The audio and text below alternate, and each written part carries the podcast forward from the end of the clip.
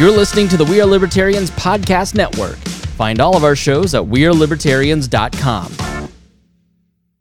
Welcome to We Are Libertarians. Uh, you are listening to a very special episode of We Are Libertarians. This is a series we called Defined uh, a while back. Uh, as you heard in the first episode, you know, I was thinking about the definitions that we use, and uh, so I, I want to trace back the history of libertarian thought and uh, define terms, and then also expand that out eventually into the you know the liberal space, the conservative space, and politics at large. And with me, helping with me on this series is Matt Wittlief. Matt, how are you?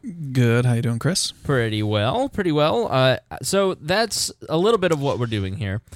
Uh, the first episode I thought went well, and so today we're going to talk a little bit about the history of anarchism and a little bit about, uh, as we kind of discussed in the last episode.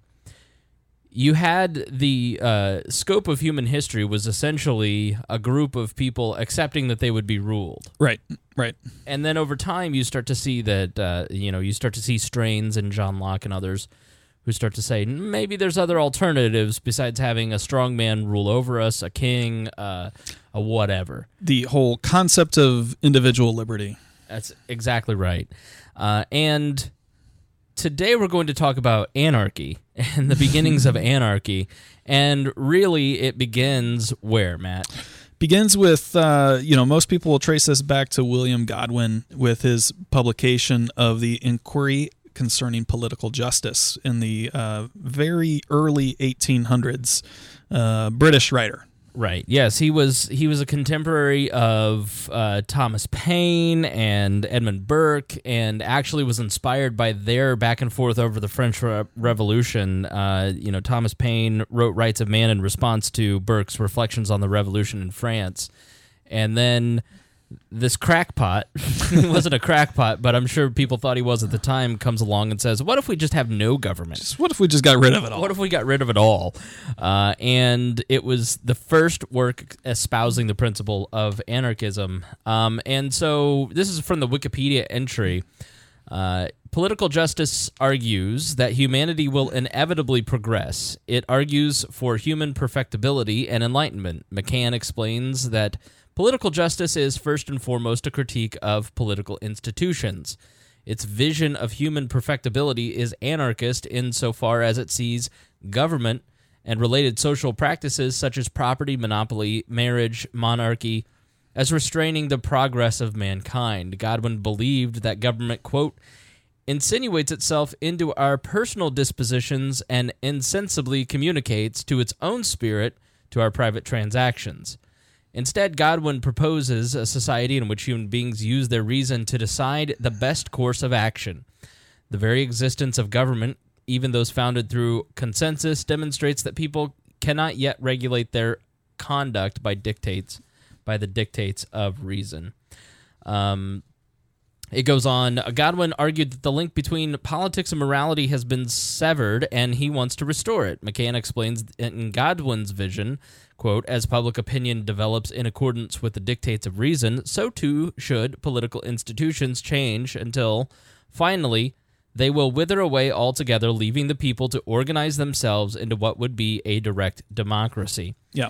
Uh, so it's it's a revolutionary idea. Uh, it has a lot of contradictions in it, but it clearly had an impact and set the stage for for many different uh, thinkers. Yeah, and and a lot of the places where he's coming from, you know, is is not necessarily from oh liberty is the best thing and you know we should we should shed ourselves from the shackle of the state in that way. He comes at it i think from a very pragmatic almost uh you know technocratic view if you will of like you know the government's not going to do a good job at this. You're going to do a better job at it yourself and thus you know it should wither away in in that regard as opposed to you know uh real foundation of like rights and principles around that right Right. So it he uh, he inspires a lot of people, but anarchy doesn't stop there. It, it moves on to whom next? No, I mean the next major figure is going to be Pierre Joseph Proudhon, uh, a Frenchman, and uh, Proudhon's writings become really the the basis of modern. Well, not really just modern, just purely of anarchist thought, right? Because Right. he, he is the first person to, you know, use the word anarchy in in his writings and formally uh, formally push that as a as an ideology and as a concept. And and Proudhon's a uh, very much a radical, right? So to to understand uh, where he comes from, you know, some understanding of French history is interesting, right? So Okay. so you've got the the the king who was you know the the the uh, regimes of the king for for centuries upon centuries leading up to then the French Revolution in the seven late 1780s 1790s then Napoleon. And then I mean there's a huge back and forth of of you know monarchists and then uh, you know radical republicans and then you know sort of conservative bourgeoisie uh, kind of aristocrats who are like let's try to find a balance in between the two. And the pendulum is swinging hard for for decades. Right. right? So that you've got restoration of the king uh, and then they're overthrown again. And and through this whole process um, you know Proudhon sees I think both sides of it and and is like there's there's a different path here right? All Right. all of this is garbage. Um, you know the ruling class whether it's you know through through the king or through you know republicans who are you know essentially still the people in power are the people who you know have money and have land and and all of this type of stuff right um, he he's you know the first kind of radical anti-capitalist radical anti-government anarchist Capitalism didn't seem like it was really even a thing yet. Yet no, was no, anti- not not so much, right? And and you know, it, it's maybe not explicitly anti-capitalist, although Marx's writings are are contemporaneous here. Um, you know, I, I don't know the exact timing of when uh, each of Proudhon's works kind of co- coincide with with Marx, but it is it's Yeah. contemporaneous here, and and it's really the rejection of you know going for the classless society, the unshackling of the aristocracy, and and all of that, right? Yeah, so a few. Uh, whoa, excuse me. I'm still playing with all the mics. They're still all being a, a, a little buzzy and a little weird. So, uh, so Proudhon was uh, born in 1809, died in 1865, and he was a French politician, and he he was a founder of the mutualist philosophy, which uh, James Neese subscribes to. Uh, Matt Cano, Cano, Cano. Uh, I'm sorry, Matt. The libertarian socialist probably would trace him his own beliefs back to Proudhon. He was the first person to declare himself an anarchist, and uh, he's regarded as one of the most uh, influential uh, theorists along those lines. He became a member of the French Parliament after the Revolution of 1848, whereafter he referred to himself as a federalist. Yeah, I mean that is um, kind of a matter of convenience to a degree. I mean that the revolution of 1848, you know, you've got revolutions sweeping throughout Europe Right. uh, for constitutional governments and republics, and um, you know, alongside of that, he was he was able to you know wedge himself in. He is uh, the originator of the concept of property as theft. Yes, So you could probably the, the think predecessor of taxation. is Yes, theft. and I'm sure. So you can think if you uh, scream taxation is theft uh, like a crazy person all the time, then you can probably thank him for that as well. Yeah, I mean, and that is really his, um, you know, the greatest hits of Proudhon, right? It is uh, his his first major work was entitled "What Is Property." Or an inquiry into the principle and right of government. Right. Um, but the the argument in there is the assertion that you know property itself is theft. So, so this you know again kind of the uh, the conclusion of like how how can we create a classless society how can we you know not be under the thumb of of the ruling elite and such is that you know you got to get rid of property So he uh, attracted the attention of Marx, and they actually met uh, while Marx was exiled in Paris. And uh, they had a lot of correspondence, and the friendship finally ended when Marx responded to Proudhon uh, in the system of economic contradictions or the philosophy of pro- poverty. Uh, and it basically became the source of the split between the anarchists and the Marxists and uh, in, in the parties. So Uh, then, and essentially, Proudhon f- favored workers' associations or co ops as well as individual worker peasant possessions over private ownership or the nationalization of land and workplaces. He considered social revolution to be achievable in a peaceful manner. Uh, so, those are some of the ways uh, he. Anarchy is order without power, uh, he wrote in Confessions of a Revolutionary. The phrase, which later inspired, in the view of some, the anarchist circled A, symbol today, one of the most common graffiti in the urban landscape. and uh, he tried to create a national bank to be funded by what would be an abortive attempt at an income tax on capitalists and shareholders. Uh, so it, he basically kind of created the credit union with uh, interest-free loans. Pragmatic anarchism. Yes, exactly right. so, so that's uh, he's he's a really important figure if you want to look uh, more into him. If you're into you know that commie anarchist shit. Yeah, and and again, I, I think understanding the origins of of the various theories, and right, you, your interview recently with with Matt Keneal or Keneal or whatever, Yeah. uh, clearly there there's a, a direct lineage um, from you know the thoughts of Proudhon to uh, you know various strains of, of anarchy, just about every other strain of anarchy other than anarcho-capitalism, frankly. Right.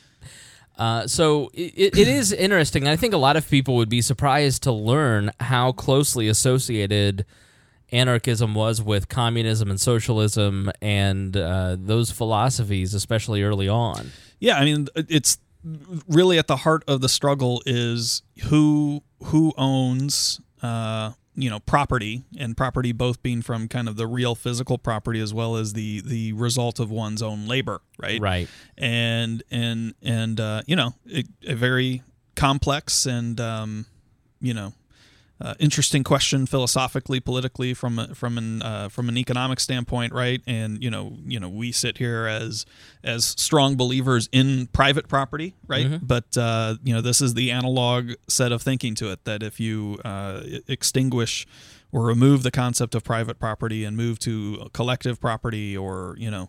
Uh, that as the foundation that you know these are kind of the the dominoes that begin to fall then philosophically Yeah, and the execution of some of these ideas are how we end up with the uh, individualistic anarchist, which we'll see in in a few moments. Um, so tell us about the First International or the International Working Men's Association. Yeah, well, so again, one of the the the pieces at the center of all this is uh, you know the fruits of the labor, right? And and so in order to rise up against the uh, you know the the class of of people who you know own the means of production and and are you know siphoning off you know the the profits of of uh, of labor right this is the construction uh, on socialist and you know to a degree syndicalist or anarchist principles uh, really you know, I don't want to necessarily call it a, a you know the modern labor union, right? But it certainly has roots there, right? Uh, Sure. By by in many ways, and so this is the uh, organization to uh, bring workers together, to um, you know the common workers, if you will, to uh, fight for for their equal share, Right. and um, you know a lot of that was fueled by then uh, the writings of both Proudhon and and Marx and and other uh, philo- you know economists and philosophers at the time, right? So the the first international is established in in 1864, kind of trying to fuse the anarchist wing along with the socialist wing. Um, you know, Marx is there. I think Engels may have already split from Marx at that point, but um, Proudhon uh, and probably more importantly, uh, Mikhail uh, Bakunin, Bakunin, yeah. yeah, who who's really becomes the I think the um, you know the flag bearer of of the anarchist wing of this all uh, as Proudhon I believe dies I think around Well, yeah, 1865 yeah yeah yeah. yeah so so Bakunin becomes the um, you know the figurehead within the working you know within this organization from an anarchy standpoint and Marx uh, from the socialist standpoint Okay, and that really uh, starts to play it out in. I mean, because ideas sitting in a in a parlor chamber discussing ideas, or a beer hall, or a coffee shop, or on Facebook, even now, uh, a lot of what we've talked about is intellectuals writing to each other, having conversations. But this is where you really start to see a lot of these ideas uh, be applied on the ground in in the political movement, uh, and it really plays itself out in something called the Haymarket Affair.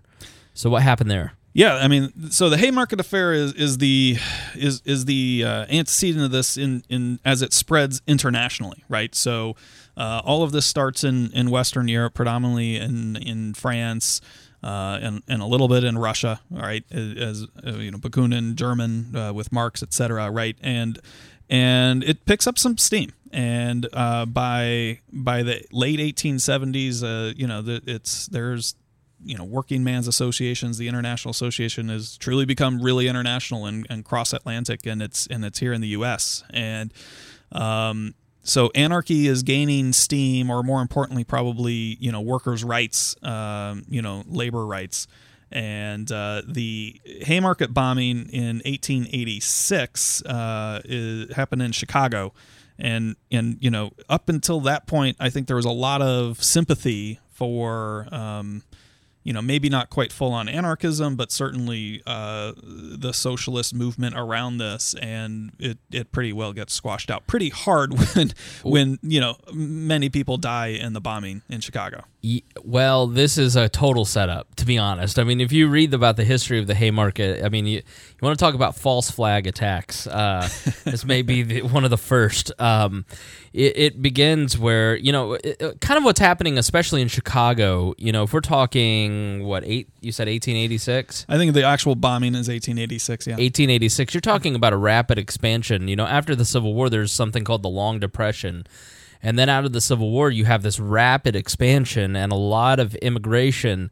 And uh, you know, you've if you've ever read Upton Sinclair's uh, what was the book? Uh, the Jungle. The Jungle. Uh, which was the worst book I've ever read in my life. It was I hated that book so much, such a boring book. But uh, you know, it was such an impactful book at the time because people just didn't have any kind of concept of what it was like working in these slums. Uh, you know, and that's it's sort of funny to see uh, Shameless is like mm-hmm. the modern yeah. the jungle. The Showtime's the shame uh, Shameless show. So you know you have people in these slums and they're starting to fight for um, more rights. One of them being the eight hour workday, and this is you always see your Union Democrat friends you know, on Labor Day, you're like, what's the point of this again? And they're like, well, labor unions gave you the eight-hour workday. Like, yeah, in 1886. Like, yeah. um, and Proudhon was actually uh, a big, no, uh, I think it might have been Robert Owen who was the big proponent of this, which we'll talk about him in a moment. But, uh, you know, this movement gets started in England and France and Europe and then spreads to here. And so people are fighting for eight hour workdays as opposed to 12, 14 hour days. Mm-hmm.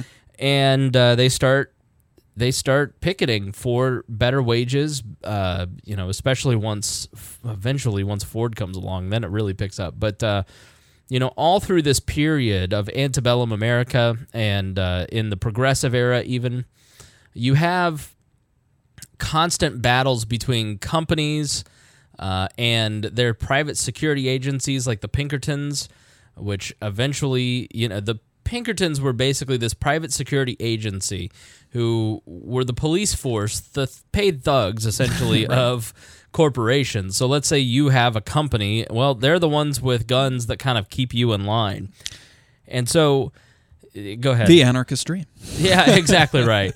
And uh, and then you have strikes, and so these strikes are all busted by um, by Pinkertons, by these private security agencies, and eventually the, those get reeled in, and uh, the Pinkertons go on to form what was it, the uh, Secret Service?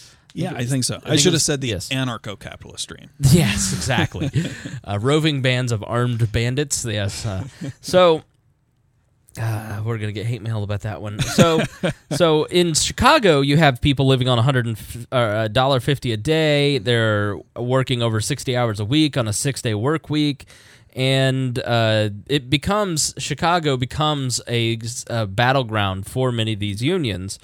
And uh, employers respond with the anti-union measures at, and walkouts with firing, blacklisting union members, locking out workers recruiting strike breakers, meaning headbusters, uh, mm-hmm. uh, employing spies, thugs, and private security forces, exacerbating the ethnic tension in, in order to divide the workers. This is from Wikipedia. Um, I choose I choose that just because it's such a clear explanation and easily accessible for you um, and me. Uh, so you have um, May Day strikes in October of 1884, uh, and people start preparing for a general strike across the city. And on Saturday, um, May 1st, thousands of workers went on strike, and rallies were held throughout the U.S. with the cry eight hour workday with no cut in pay. And, and, May 1st, by the way, is is where almost every other country in the world celebrates Labor Day. really? Okay. Yeah. Yeah. Today. Was, was it because of this particular incident that we moved it? Yeah, yeah. Uh, well, but I'm saying like May Day. You hear about that all the time. Was it because of this particular no, I time period? It started before that. I'd, I'd have to double check. That okay, part. yeah. yeah. And so, estimated number of striking workers across the re- uh, uh was 300,000 to half a million. Uh, in New York City, the number of May Day demonstrators in in 1886 uh, were at 10,000, 11,000 in Detroit, 10,000 in Milwaukee uh, 30 to 40,000 in Chicago. So it was incredibly intense in Chicago, especially around the yum- lumber yards. On May 3rd, striking workers in Chicago met near uh, the McCormick harvesting machine plant, uh, where they had been uh, locked out. And uh, they had a lot of different speakers, uh, including August Spies. And uh, then on this particular day, uh, they there was a well planned and coordinated. The general strike to this point had remained uh, well planned and coordinated. The mm-hmm. general strike to this point had remained nonviolent. And uh, when the end of the workday bell sounded, however, a group of workers surged to the gates to confront the strike uh, strike breakers, uh, the scabs. Yeah. Despite calls for calm by Spies, the police fired on the crowd. Two McCormick workers were killed. And that, of course, anytime there's violence, that's when things just get lit. Yep. I mean, and we've then, said that a million times. Hell ensues. yeah. It's like the, we had that one period in American politics right at the beginning of Obama where you had a lot of people who right wing militia groups were a real concern to the media. Mm-hmm. and you always had, and then so because there was antagonism from the media, you had right wing people saying, oh, I'm going to, I'm going to shoot and I'm blah, blah, blah, blah. So many of us were like, the worst possible thing you can do is commit any act of violence. Right. If you're in Donald Trump's crowd, even if he pays for your your medical bills and lawyer fees, violence is what they want, and mm-hmm. it gives credence to the other side. Yeah. Yeah. Always. Always. So the rally began peacefully under a light rain on May 4th. Uh, August Spies, Albert Parsons, and Samuel Fielden spoke. Um, and there are about 3,600 to 3,000 people there. And eventually it it just turns into uh, they were holding a rally the next day after this violence had broken out. And the city did not want them to, the police did not want them to, and they held a rally. They were saying it was peaceful, they were having speeches, listening, it was calm. And then the police start marching towards them in battle gear, basically, mm-hmm. dressed like a SWAT team in Ferguson and uh, as the police start to approach, someone throws a, a, poorly made bomb with dynamite in it. It kills uh, several police officers, and then from then on out, it leads to trials. It leads to the anarchists being completely smeared uh, mm-hmm. across, the, and there was just a huge outpouring of support for the police officers, yeah, for the state, yeah. for yeah. the state, even though the police officers were the one that really were the aggressors in that incident it didn't matter. The the press stood by the state, yeah. and the anarchists were deemed. Yeah, so so any sort of popular, you know, populist support for for the concepts of anarchy at that point were were reasonably well snuffed out in right. the United States, right? So and and I did check. Um, May Day, May first is used to commemorate. Actually, the International Workers' Day is what it's usually referred to to, to commemorate the um, the uh, Haymarket bombing. So right, yeah. So y- you end up uh, with the anarchist wing eventually devolving into the labor unions, which devolve into the Democratic Party, which have turned into uh, a blue collar base of support for the Democrats. And I don't know that unions or the blue collar support for Democrats will exist in 25 years. Um, yeah. But, uh, you know, it seems to me that a lot of those people went for Trump you know. Yeah, absolutely. That seems to be the tide. Um, so yeah, that that becomes picking up like you know where where the left went, you know, right. Uh, when we get to when we get to that part of the defined series here, right? So. Yeah, so let's go back in time and talk about American anarchism. Uh, and This next guy is Robert Owen. Yeah. And Robert Owen is uh, a very. He exists in the time of the American founders. He actually spoke when he came to America uh, to the to a joint session of Congress, and uh, Thomas Jefferson, James Monroe, John Quincy Adams, James Madison were all there to hear him speak about socialism and the utopian dream that he had. Uh, so he was a contemporary of the founders, and he was born in England in 1771, and uh, he he was a social reformer and a founder of utopian socialism and the co-op movement. Uh, and he got heavily involved in uh, the 1800s in improving worker conditions and was instrumental in uh, the uh, he bought a textile mill at one point and he was from a wealthy family like most socialists are and uh, eventually uh, he this textile mill he kind of took some of his socialist ideas and applied it to uh, what he was doing uh, sold it off because he wanted to do something a little bit grander.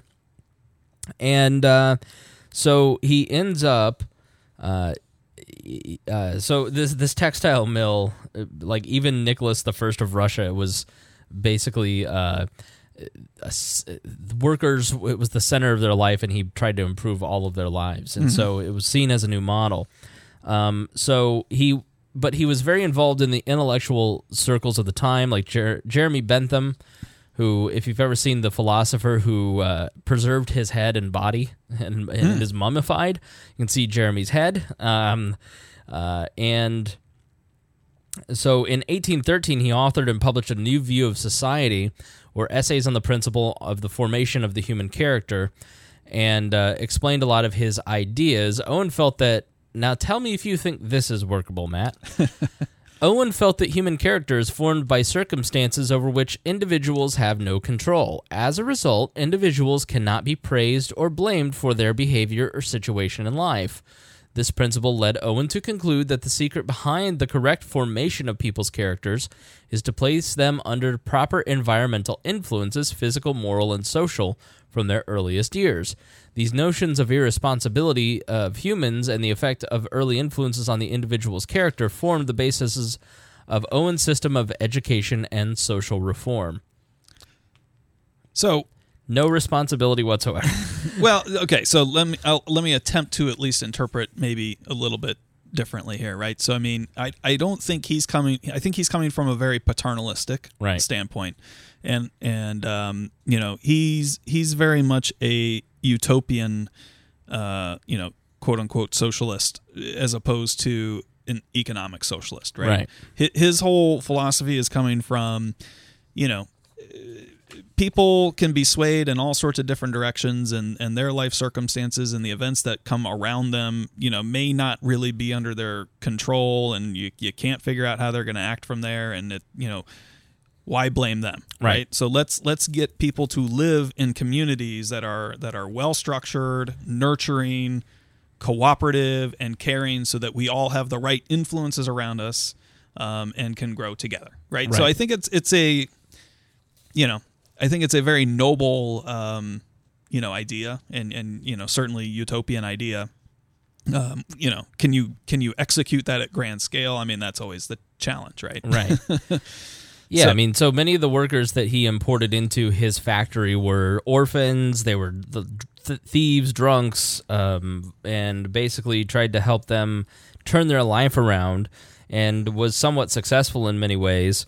Uh, and he had a he, he had a huge based on that paternalistic he's like okay well we've got all these problems why don't we try to weed that out and he started nursery schools and was uh, actually he has a lasting uh, lasting heritage here in Indiana Sure because he- does. New Harmony. he comes to Indiana at one point, and uh, the Common School Fund in the Indiana Constitution provides that the state of Indiana is constitution constitutionally obligated to fund schools, and uh, that is uh, a- a piece of his heritage uh, from when he came here, uh, and so eventually he he gets the idea that he wants to build a model society for socialism. Uh, he wants to implement what he calls a new view of society. Uh, he, because of the success of his um, basically charitable business. He becomes kind of a celebrity in in both uh, Britain and the United States.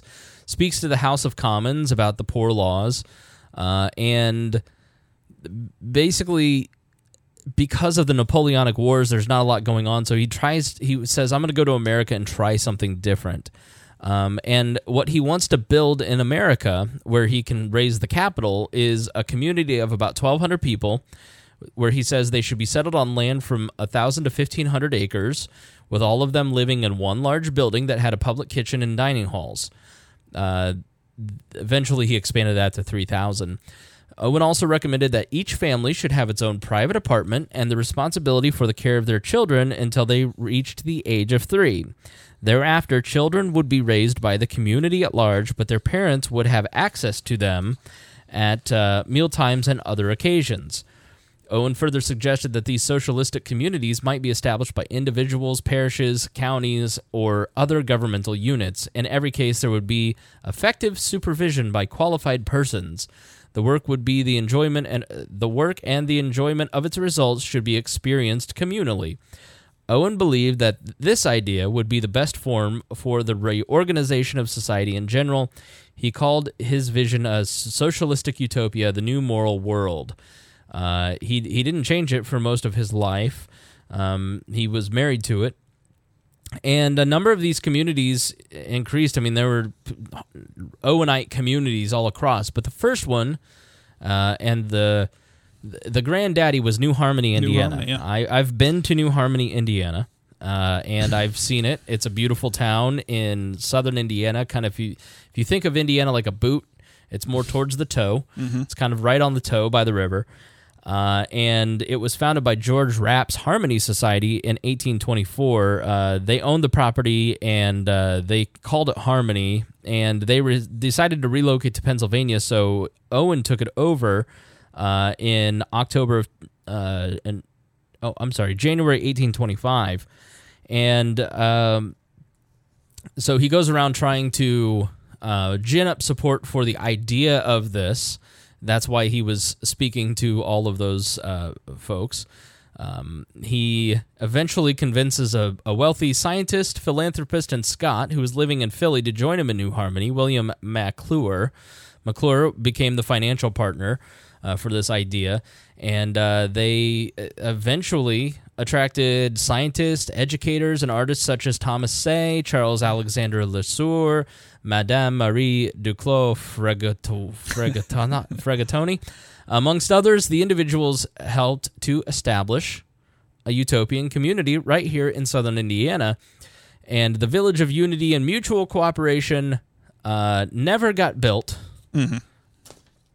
How long do you think New Harmony lasted, Matt? Boy, I don't know, and I don't have it up on my screen. Okay, so, they've got I'll say they've got some of the cream of the crop, some of the best in America. Uh, they they had a thousand residents by the end of the first year. Six years. Six years? Nope. Okay, Two. two years. Two years. Two years is what it. How long it lasted. Uh, one of the members of this socialistic experience, uh, Josiah Warren, Josiah Warren, yeah. one of the participants at New Harmony asserted that the community was doomed to failure due to a lack of individual sovereignty and personal property. In describing the Owenite community, Warren explained, We had a world in miniature. We had enacted the French Revolution over and over again with despairing hearts instead of corpses as a result. it appeared that it was nature's own inherent law of diversity that had conquered us. Our united interests were directly at war with the individualities of the persons and circumstances and the instinct of self preservation. Warren's observations on the reasons for the community's failure led to the development of American individualistic anarchism, one of which of which he was the original theorist. Um, some historians have attributed the demise of New Harmony experiment to a series of disagreements amongst its members. No S, Sherlock. so, you know, and we were taken there as kids and shown New Harmony Oh wow. Okay. And uh, I think it was in middle school or high school. You know, it's a long day, but it's a field trip, and the, you know, it's partially like here's different theories of government. Uh, okay. But I go to uh, I went to a school that was in a fairly conservative part of the the uh, of the country, and they're like, yeah, g- guess what? It didn't work out because people were uh, people like our, I had a a teacher who was just like individuals are individuals and communism doesn't work. Right, right, right, right.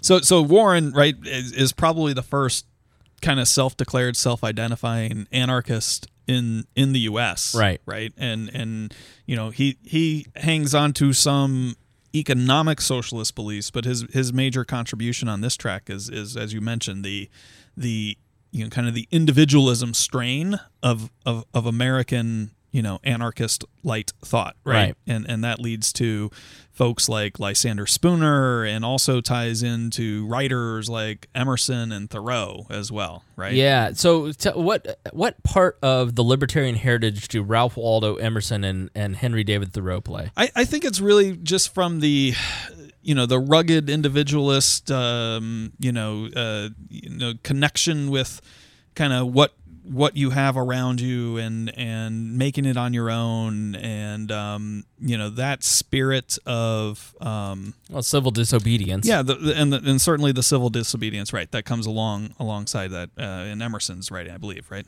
or is it Thoreau I, I get those two think- confused I don't know. I, I, I always do too. I couldn't tell you Emerson from Thoreau, although I did in New Hampshire pass several Thoreau uh, locations, but I, I didn't get a chance to stop and see Walden Pond. But there uh, you go Um, but you mentioned Spooner, yep and uh, Lysander Spooner is somebody that you probably have heard if you've been a libertarian for more than a year or so, uh, or at least seen his photo. Uh, you probably know him best from his greatest hit, which is trying to set up a competing post office.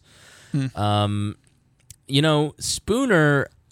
Spooner was truly the neckbeard of his time. Like, it, there's no wonder that the uh, the libertarians that love Spooner love Spooner because the more you read about this guy, you're like, yep, he's one of them. Uh, he's he's um, an incredibly smart guy. He's born in 1808 in Athol, Massachusetts. Athol, Massachusetts. Uh, he dies in 1887 at 79 years of age. Uh, he wrote No Treason and the Unconstitutionality of Slavery. And uh, so he is, uh, he he's, you know, as he's learning there in Athol, uh, he advocates something called natural law or the science of justice, wherein acts of initiato- initiatory coercion against individuals and their property were considered criminal because they were immoral, while the so called criminal acts that violated only man made, see arbitrary, legislation were not necessarily criminal. So clearly, somebody who uh, you know fits right in our wheelhouse. Yeah, he's uh, he's certainly not afraid to to uh, challenge challenge the establishment and, and question you know any authority that they have and and um, you know I think broadly speaking you know your average person on the street if they've well I mean your average person on the street hasn't heard of him but you know you're if you run into a non-libertarian right. right is, is his contributions towards abolition He's like James Weeks in a in a Civil War suit. um, so he studies under law under uh, two prominent politicians and lawyers, John Davis and Charles Allen. But he doesn't go to college, so he doesn't get a degree, and so therefore the courts refuse to recognize him as a lawyer. Um, but with his mentors, he sets up a practice in Worcester, uh, Massachusetts, after only three years, defying the courts and uh, he regarded the three-year privilege for college graduates as a state-sponsored discrimination against the poor, and also providing a monopoly income to those who met the requirements. And uh, he argued that he should be a lawyer because no one has yet ever dared advocate in dis- direct terms so monstrous a principle as that the rich ought to be protected by law from the competition of the poor. Um, so he he said that he should be able to be a lawyer because a professional license is a violation of the natural right to contract. Yeah. Yep. So you know, with with Spooner and his you know long career of writing, really, um, you know, kind of rounds out the 19th century, I think, and and now as we move into 20th century America, um, and and kind of the uh, ancestry of, of libertarian slash anarchist thinking, you you start to move into you know names that you know people will probably know a lot more, and they're borrowing bits and pieces from you know the American individualist ideal, the the anarchism that that springs out of uh, socialist worker type of things in in Europe and and fusing that all together. And you get people now like Ludwig von Mises and, Right. and Ayn Rand and you know to a lesser degree H.L. Mencken. One of my personal favorites Yeah, love love Mencken. Maybe not truly a libertarian per se. Not no, he was he was definitely he was anti-authority. He was anti-power. exactly. uh, and that's why he would be sometimes considered in that. But you know, Rose Wilder Lane, Albert J. Nock, Leonard Read, you know, so, some of these names that you hear, um, uh, even Hayek. Uh, Yeah. uh, uh, Hayek would would be sort of at the. He's not in that first half. He's sort of mid-century. Um, but uh, yeah. Uh, so let me let me just say because I don't want to let this go by.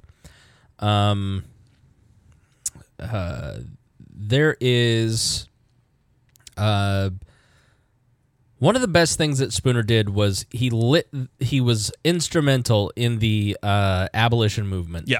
and basically wrote the legal. I mean, he was a legal advisor to many runaway slaves. Uh, he was someone who was uh, writing the legal, uh, you know, the unconstitutionality of slavery was the legal framework. He wrote that in the 1840s. in the 1840s for abolishing slavery. So he he was really instrumental in uh, fighting for human freedom uh, for African slaves and and Black Americans. So. Uh, rich heritage amongst uh, libertarians and Lysander Spooner specifically uh, for that. Um, so let's do this. Let's let's stop there. Okay. Okay, let's leave the 20th century to the third episode. Yep. Because libertarianism in the in the 20th century becomes much more complex, and uh, I want to make sure that we're following all of it. But uh, you've got a lot of uh, that's really when libertarianism starts to take hold. If you look over the overarching um, framework of what we've talked about over the last 300 years, um, that's when it becomes a. It moves from those single guys Yeah. talking back and forth, batting ideas around. Then you People know, on the edges of already established political movements, maybe Right. you know, throwing nuggets out there but that they're are fringe people. Yes, right. The right. 20th century is when libertarianism as and as we know it here. exactly becomes a political force. I'm not talking about the Libertarian Party. I'm talking about as a broader philosophical movement, and its application starts getting applied in many different places, uh, and uh, is still evolving. Uh, so, so let's leave that there. Uh, as always, if you feel like we've missed anything, or if there's anything that you feel we should correct, then please editor at wearelibertarians.com.